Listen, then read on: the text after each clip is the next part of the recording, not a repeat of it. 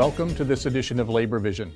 I'm Bob Delaney, Executive Director of the Institute for Labor Studies and Research.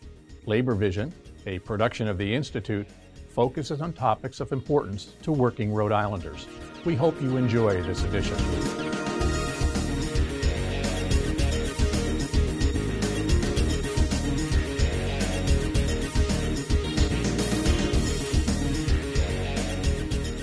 And welcome to Labor Vision. You're watching the At Home Edition. I am your host, Erica Hammond from the Institute for Labor Studies and Research.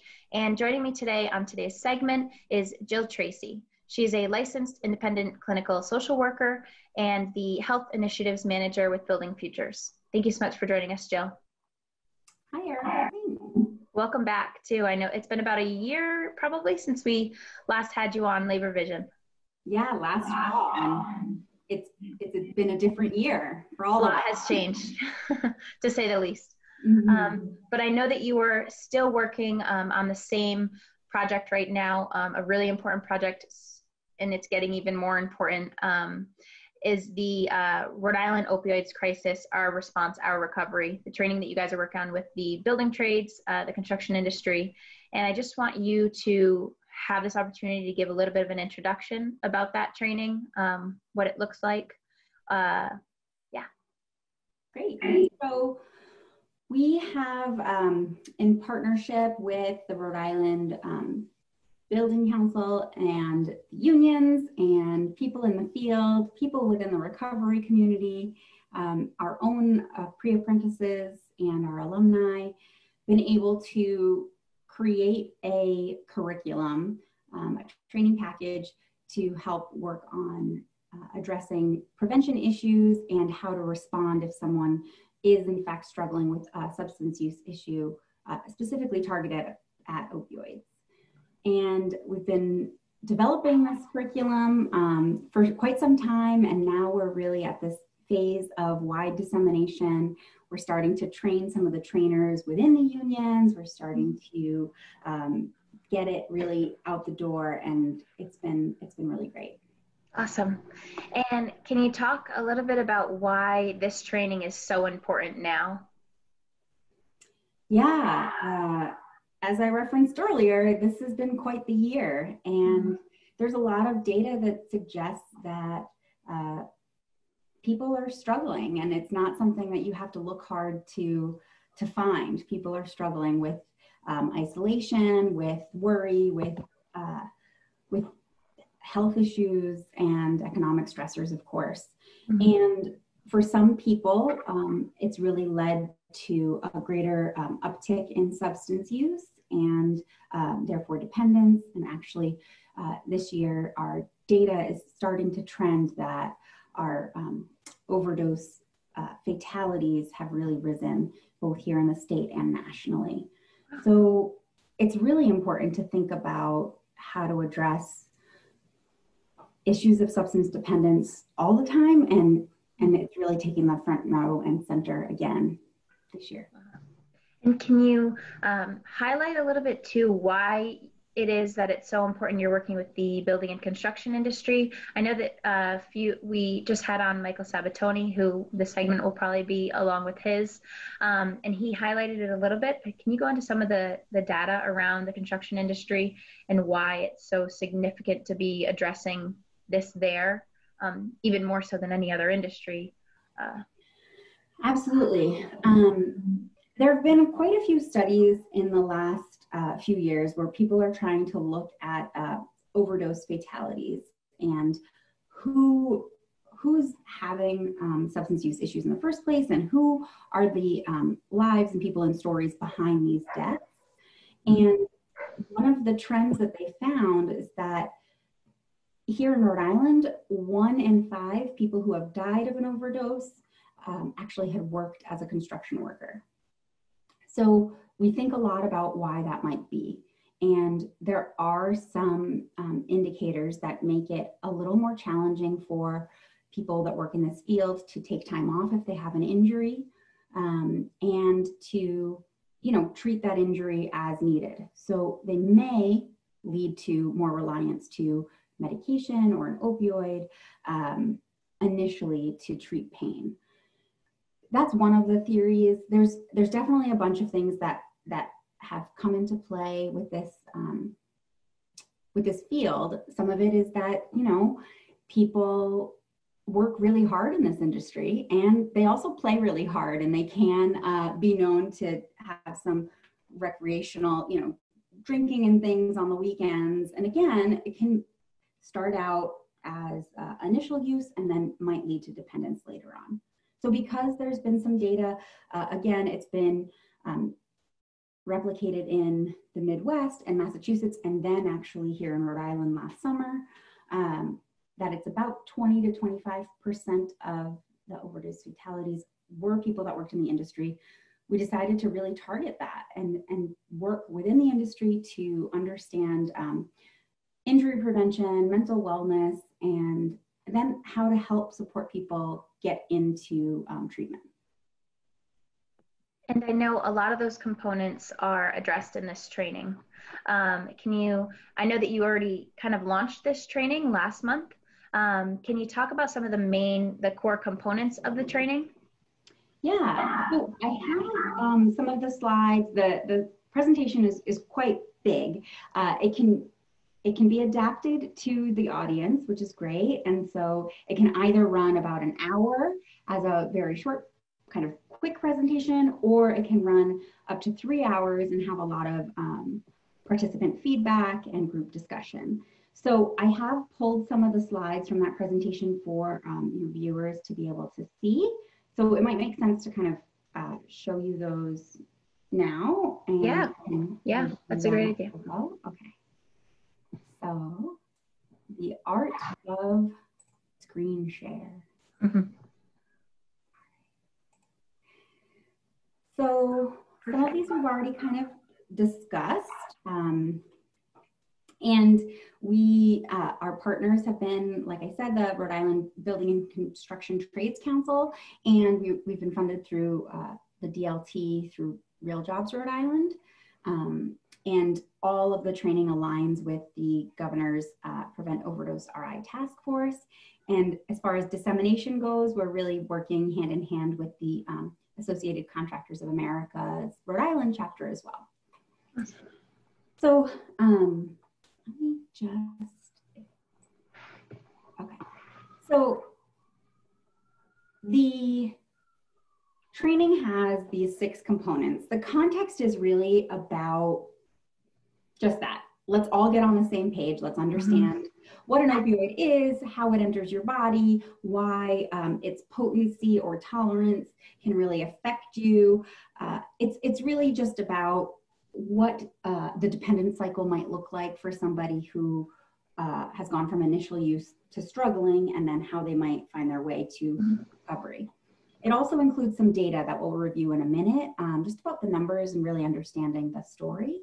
Industry impact, again, is taking a minute to really dive deeper. This is when there is some great participation and feedback um, from groups about what's going on in the field and what they see um, within their union and job sites.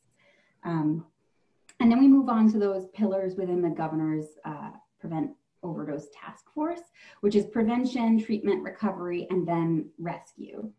Um, and so I'll kind of show you a little portion of each. And I think today, especially because we know that um, substance use is on the rise and people are struggling, I'm, I'm going to try to make it some information that could be relevant for people's everyday use. There's mm-hmm. a few uh, resources that are sprinkled throughout that we call cell phone resource cards that people can take screenshots of and hopefully use those resources as well. Yeah. So when you're thinking about the magnitude of the epidemic, I kind of picture it in the data of um, what's going on on the national level, what's going on on the statewide level, and then how how it's affecting our industry um, within construction. So in 2017, that was the highest uh, number of overdose deaths in um, the United States, and it was over 70,000 that year. Um, and it, it's a really kind of crazy number to think that that would have meant an average of 192 deaths per day wow. nationally. And unfortunately, as I've already alluded to, and probably will keep alluding to, it's looking like our trend is that 2020 will be quite higher than that. Mm-hmm.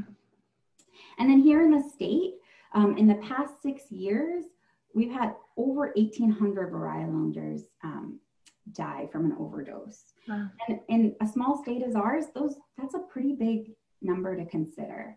Uh, and last year, we had uh, 308 folks um, who died of an overdose, and almost 70% of them were related to fentanyl, which is the, one of the most potent um, opioids.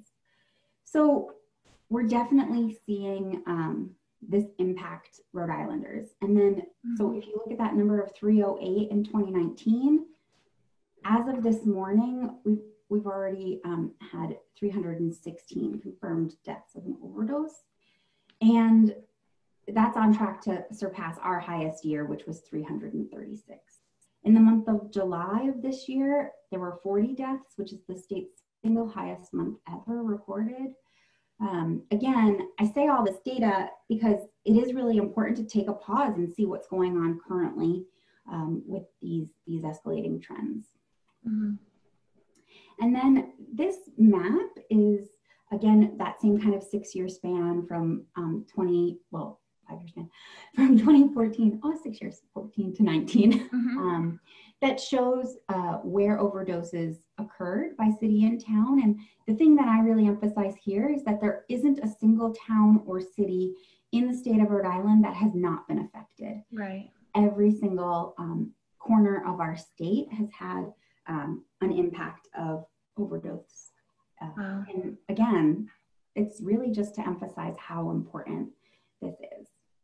So I've already alluded to this statistic of the one in five overdose deaths in Rhode Island um, were construction workers. And sometimes people really want to um, think more about that data, and they should, right? We should really think about what those numbers mean. And sometimes I've heard people consider, well, is it because there's a lot of construction workers? Do we just have a lot of people in this industry? And so if you look at it per capita, this is the um, chart, but this one maybe makes a little bit more sense. If you look at it per capita and compare it to, uh, sorry, the next highest industry, which would be the service industry, mm-hmm. service uh, working at a restaurant or any um, service that way. If you compare it that way, that means that per 10,000 workers, 18 of them had died of an overdose um, within the construction industry versus four within the um, service industry. So you can see that it's not necessarily related to uh, how many construction workers there are in the state, but in fact, it's it's a much uh, much more impactful uh, issue mm-hmm. in the industry. Mm-hmm. And then I like to make this point that it's it's obviously we are focused so much on opioids because the nearly 70% of our overdose deaths are related to fentanyl and opioids are uh, directly related to the industry as far as treating pain and, and things right. like that but it's not just opioids there is a substance use issue uh, to be considered and so much of this training can be relevant to all substances um, mm-hmm. and so this is a, a, study from it's from a little bit of while ago. It's a self uh, self-reported study but it's from 2008 to 2012 and it shows that when you're reporting heavy alcohol use in the past month and it is a longer span of time right? It's a four-year study that the construction industry came in second only to mining for um, highest uh, heavy alcohol use. So again all that to say that substances are really impacting our industry and it's important to um, to really have this conversation and keep it going even in the context of this other public health crisis right? Or maybe in fact especially in that context. Right. So when we talk about industry context um, we talk about perhaps there's reasons right uh, that injury and pain people are a little more susceptible to injury but also that musculoskeletal pain and discomfort from just using your body every day, right? Uh, and it's not just acute pain that we're talking about. There's industry expectations as far as keeping up a pace and keeping um, keeping the job going and making sure that you're showing up on time and ready to work every day. Uh, the construction culture, uh, you know, it's 90% male and can sometimes be a little bit competitive on the job site or mm-hmm. uh, really emphasize that work hard, play hard mentality are some things that are coming out of those group discussions that we're talking right. about what they see. As I've already shown, there is a heightened substance use and abuse um, percentage within the within the industry and then those economic stressors if people don't show up for work they don't get paid mm-hmm. and um, so there's there's a lot of kind of elements to consider um, within the industry specifically. Yep. And this is just a little uh, view of kind of what those discussions are. They're sort of targeted discussions around these quotes that we've pulled from the field. And they talk about things that might be true to their experience, might exist in the field, but they haven't quite seen it or they don't find it accurate at all. Um, so we've gotten a lot of great feedback in those small group discussions. I thought that was a really good group discussion. When I took part in this, when you were offering it at the Lunch and Learn seminar, one of them that I went to, mm-hmm. um, I remember taking part in this, and it was kind of it was eye opening to see how a lot of individuals don't realize or or might think like a lot of those discussions things may not be accurate or may not exist in the field and then having someone from the field say no that's very very accurate um, yeah. Um, yeah, it's definitely helpful and it gives a little direction to how we want to talk about what's going on in the industry. And the whole point to talk about it, right, is is so that we can really understand how to problem solve here. Mm-hmm. Um, address the issues until we really understand what's what's really going on on the ground. Mm-hmm. And it's tough. It's so tough to address a stigma. Say talking about the construction culture and um, you don't want to be the person that's dragging their feet because they're sore or you know what i mean? And so just talking about the stigma helps people keep that in the front of their minds too when they're on the work site and someone's hurting rather than saying suck it up or something. You may actually be thinking how can we be helping them instead? You know what i mean? Right. That's the whole point of it is to sort of encourage that dialogue or at least that internal thought process of what's really going on um, under the hard hat next to you. Right, right. So um, the the rest of this portion is is really about um, those those pillars within the um, the overdose ta- preventing overdose task force. So with prevention, obviously the best way to prevent an opioid dependence issue is to never have an opioid enter your system, right? And so don't get injured. That'd be great. Um, and then if you are injured, what other uh, modalities can you consider as far as treatment of pain? And uh, how do you have those doc? Uh, how do you have those conversations with your doctor? If you are prescribed an opioid, and I, I know it does sound like this up until this point of the training, um, that we're sort of don't ever use an opioid, they're not good. And, and that's not true. Uh, sometimes they're absolutely the right choice that your medical team and you have, have come up with. So, um, you know, just have those conversations with your doctor and understand safe use of prescribed opioids.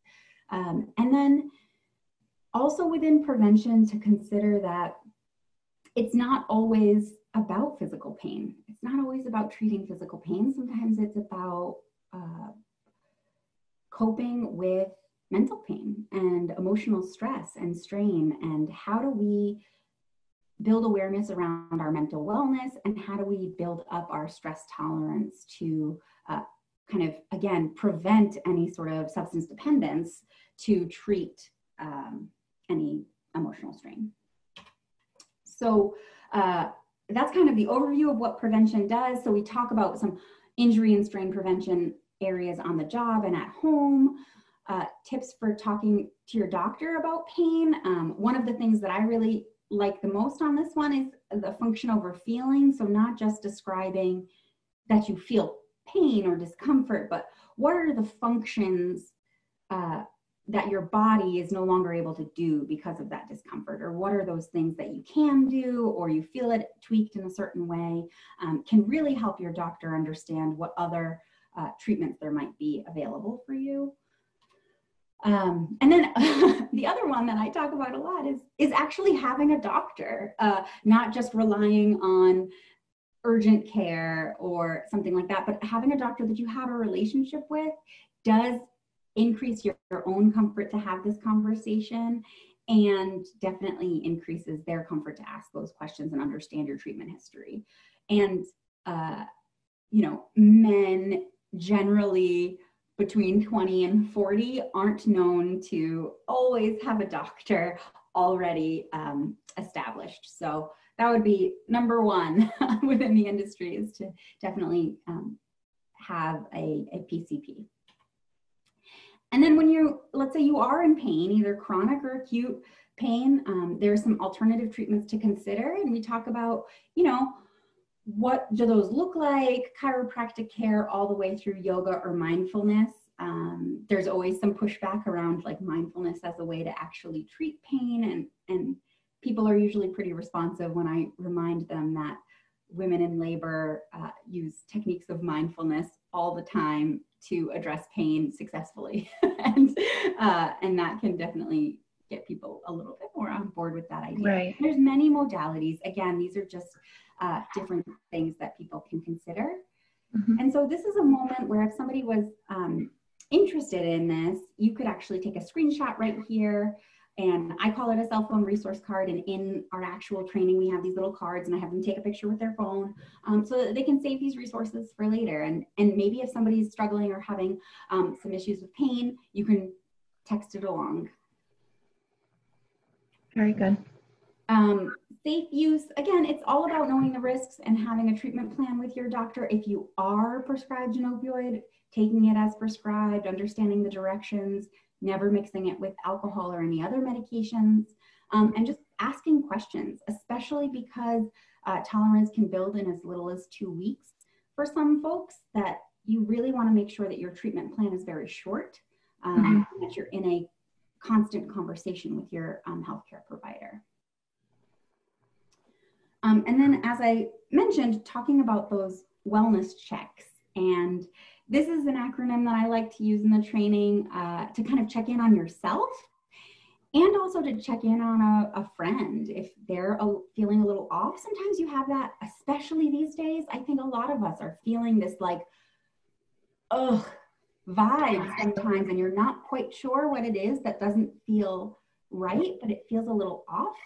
Um, and this acronym HALTS uh, is a great way to just check in on yourself and see if there's something that you haven't been attending to that you could. So, hungry, kind of thinking about all the ways that uh, your body has been fueled by food and nutrition. Are you actually eating good food? Is it just, you know, relying on some comfort food? How has your appetite been?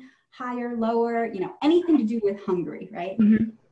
Angry, anything to do with um, your emotions, your mood, your um, how how is your emotional health right now? And are things being triggered quickly or not? Uh, really understanding that. Lonely, it's hard to not spend some time here because we're all feeling some pretty significant isolation these days. And right. Uh, how do we how do we combat that, especially as we head into winter when you know things are harder to to see people outdoors and mm-hmm. so how do you combat being lonely and um, reach out to people? Um, tired again anything to do with your sleep health. So are you getting too much sleep not enough sleep? Do you have a pattern that you're following? And how is your body feeling as far as that goes? And then excuse me self-care. So how how are you taking care of yourself? And the thing I love to push back on is when people say, oh, I do XYZ for relaxation to make sure that it actually does relax them. The best example is probably video games. Um, that tons of people say they play video games to relax themselves, and I know tons of people that actually they seem to get more upset while they play, play video games. Um, so I always question if you're doing something to relax yourself, make sure that it actually is in fact relaxing. relaxing. Right. All of this, this entire wellness checkup too. It's so, it's no question that this is super, super important right now during the current climate we're in with COVID, but it's really important too for to re- remember. I'm always reminding myself how important all of these checkups are, not in times of COVID, not when there's a a pandemic happening. You know what I mean? Mm-hmm. exactly. You remember hard. To do. Um, sometimes it's hard to it's hard to kind of keep reminding yourself when you're so busy with other things that oh, mm-hmm. oh yeah that actually does affect how i feel absolutely um, so this is again all within that prevention category and to really consider um, all the ways that somebody might be feeling off not only yourself but people around you right and then um, coping skills again just thinking about prevention. So what do you do to actually take the next step if you identify that something is off? You know not only do you eat because you're hungry, but you might want to take a little bit more time to think about um, how to deal with stress and you know reach out for support or work within problem solving. And everybody kind of has their own preference. I'm sure erica you're kind of looking at this and thinking oh when i'm stressed i always do x right? Yeah yeah, yeah. Um, and so i think all of us have sort of our preference of what we do and making sure that we're actually doing them mm-hmm. And then um, this is another one of those times where you could take a screenshot and it's a list of, these are just the icons, right, of the um, apps that are available. There's tons of them, but these are some of my favorites that can kind of support mental wellness. They can help um, maybe establish uh, an initial conversation with a therapist, or they can support um, addiction and dependence issues down there, like Sober Grid and the 12 step app. So, just that it is hard to access resources, but a lot of us do have um, accessibility to apps either on a phone or a tablet. And um, some of these have great ways to just start a practice of meditation, for example. And then, so that's all the prevention stuff, right? So let's say somebody is struggling and they could um, really benefit from treatment. That's sort of, I think, the um, the meat of this training is that we really want to encourage people to actually take that step, and it can be a really hard one to take that step to have this conversation with somebody you know that's struggling. Not everyone that's watching this is a mental health expert. Not everyone is comfortable talking about feelings. Not everyone is um, is aware of how to even have this conversation. But I would say that people are experts on their friends and family, and they do know when something's up. And to trust your gut and to initiate that conversation is so important. Hey, you know, it seems like things are a little off, and um, and sometimes things might be a little off and they might be willing to talk to you about it. And other times they at least acknowledge that you're uh, looking out for them. And then maybe when they are ready to talk about it, they'll come to you. So thinking about some non-judgmental ways to initiate that conversation. And another one of our uh, resource cards is right here. And it's just some great resources, websites that I've really liked on how to start those tough conversations, um, having to do that with friends and family. Previously, it was really hard to understand how to how to start it, right? right. Um, and so sometimes this this will help. Yeah. Um, yeah. I noticed that these resources are not only for individuals who may be using, but also uh, specifically for to either friends or family members or coworkers who may be wanting to have that conversation because they think that something might be up with a loved one or with a friend right? So these but all of these resources kind of go for both ends of it. Right. How to how to start that conversation and then if you are struggling yourself um, the just tell one website has a lot of resources on how to sort of initiate those conversations with people you trust as well Okay. And then obviously more than just saying, hey, I'm here for you and I want to help you, um, having an understanding of the landscape of all the different treatment options in Rhode Island um, is is important. So we include a lot of detail of this part in the um, training, and there's tons of tons more detail in this mm-hmm. everywhere, right? But the biggest part I would say is here. And again, if you if you don't want to screenshot anything else, do this one because um, having this accessible when you're with a friend who is struggling is so key. Um, I would even encourage people to just save this number, this BH link number on their phone. Um, it's 401 414 link. Um, and it's actually a physical site in East Providence where it's a 24 7 triage center for any behavioral health issue, any mental health, any substance use, um, anything. So you could physically go there or you can call, and you don't have to be um, the person who is dependent to call. You can be anybody and call and ask for resources, and they can connect you to, um, you know, kind of all of those other pathways. So I would say probably the easiest thing is use them as sort of your uh, one-stop shop, and um, we really have been lucky to have such a great resource that's only a few uh, i believe it's like a year or so old maybe two years old wow and it's been pretty successful um, and then, you know, leaning on your members assistance programs is, is key and reaching out to your union for um, any member issues or if your family member is struggling, mm-hmm. they have those supports for a reason. Mm-hmm. It was pretty incredible when talking to Michael Sabitoni from the Rhode Island Building and Construction Trades Council. He did mention these uh, member assistance programs and how they don't just they don't just offer help to members, but to family members who are also struggling, or whether it's struggling with a, a family member who is struggling with a substance abuse problem, or a family member of a member who is struggling with a substance abuse problem. Um, I know that was kind of a roundabout way to say that, but it's incredible that they kind of are leaving no one behind in this. Um, so those are really important resources to tap into. And I will say, any um, health fund that I've talked to, any benefits office um, that I've had any discussions with, have been so overwhelmingly helpful. And really, their answer every time is if we have somebody struggling, we're going to figure out a way. We're going right. to figure out a way to support them. Um, and it really does lend itself to the, the power of unions, you know, and, and how much support they can provide each other. So, um, kind of wrapping that all in a bow is okay. So if somebody does go to treatment uh, and then they, they come back from, from treatment and they're working toward recovery, how do we support those folks? And, and how do we support them at home, in our communities, and of course on the job site?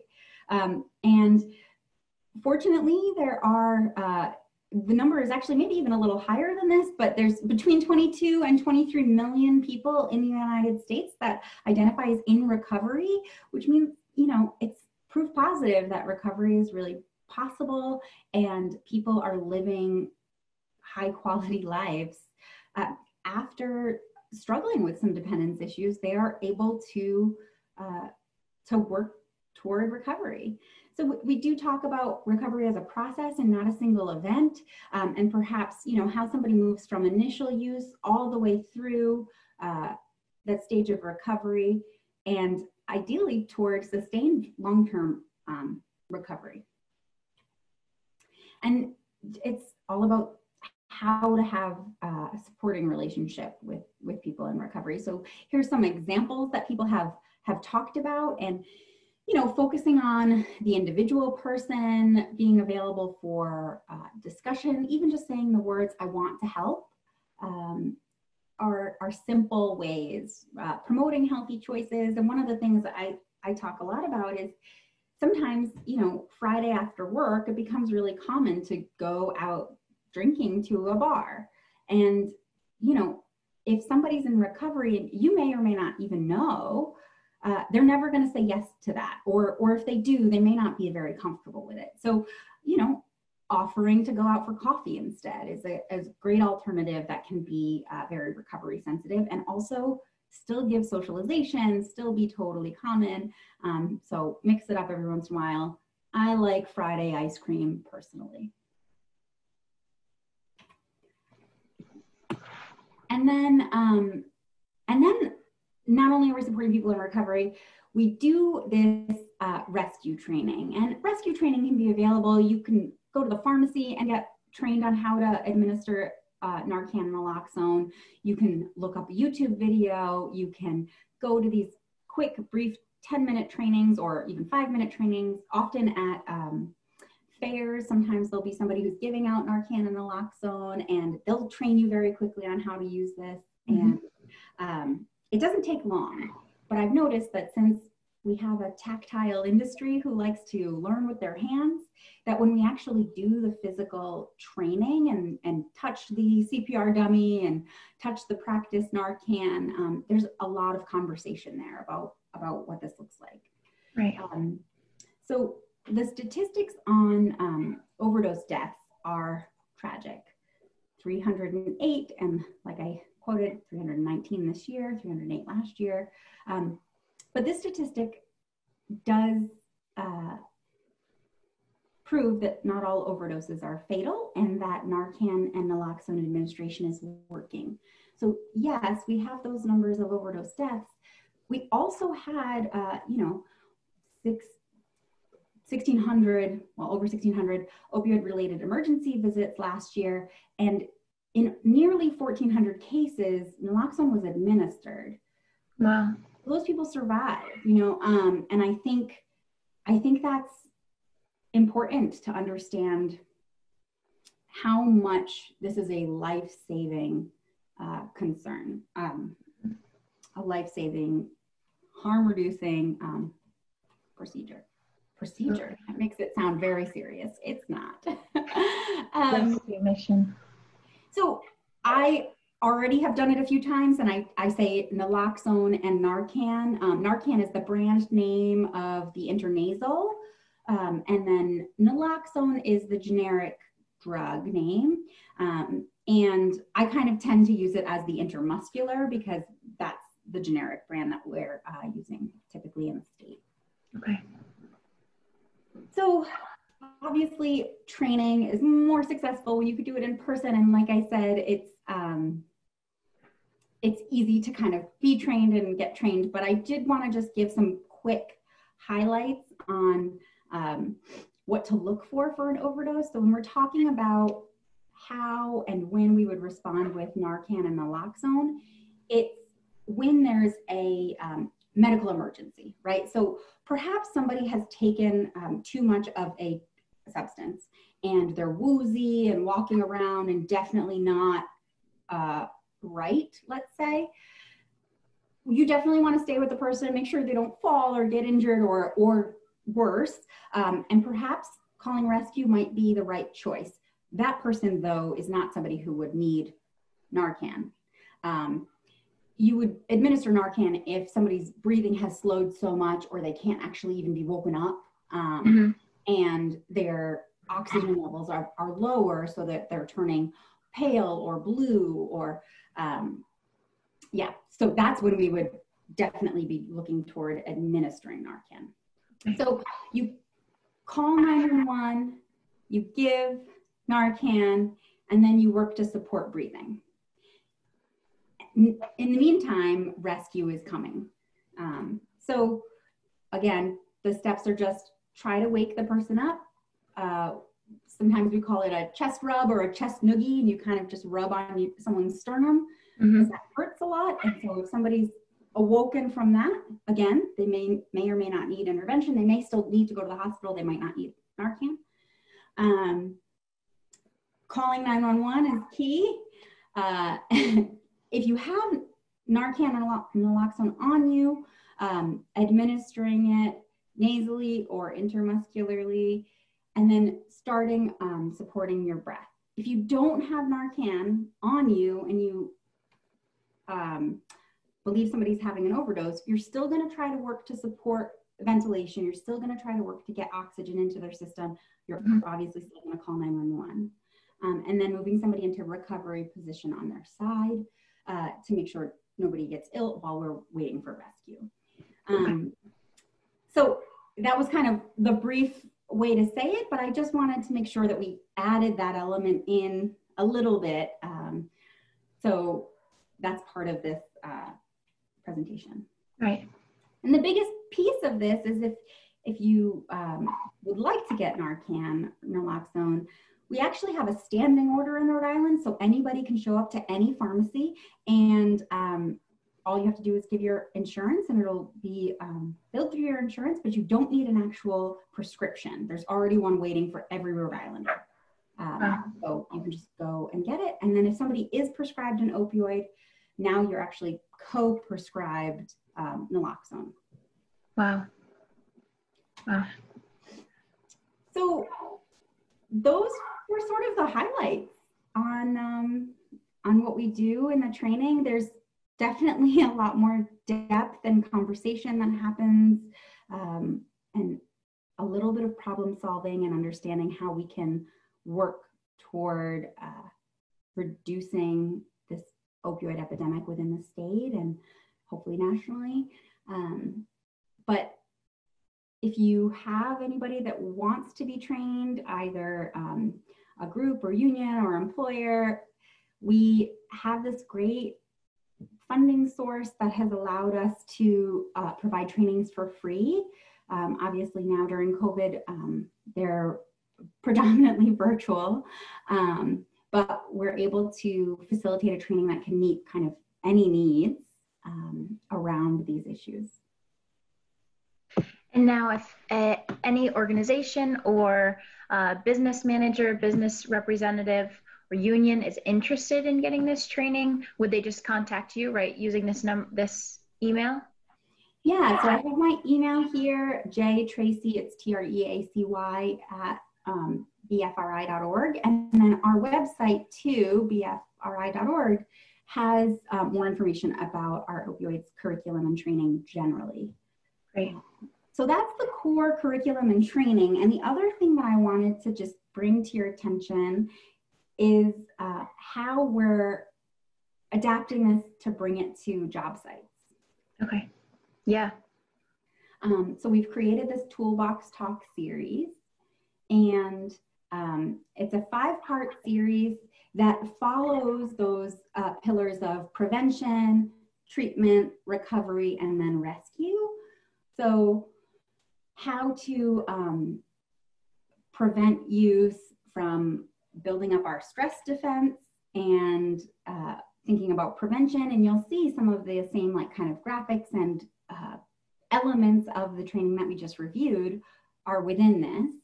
And um, a toolbox talk is typically like a 10 minute thing that perhaps a steward might present on a job site um, once a week to talk about a safety issue, right? And so right. these are broken up into um, small portions to talk about this as our safety issue of, of um, how to address the opioids crisis. So um, we have this one on stress defense, one on um, how to address pain and, and do that safely and effectively.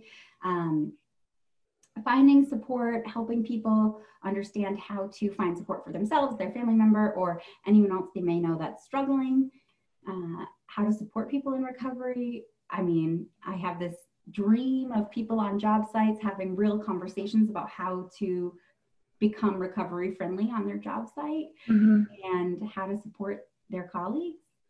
Um, And then, of course, the rescue training and just how to uh, administer Narcan naloxone.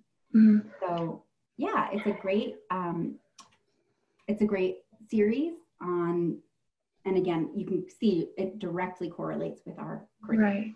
And I see two really important features of those toolbox talks. The first one is that it can be something as simple as a, giving a quick 10 minute training or conversation after lunch when you return back to the work site, right? Mm-hmm.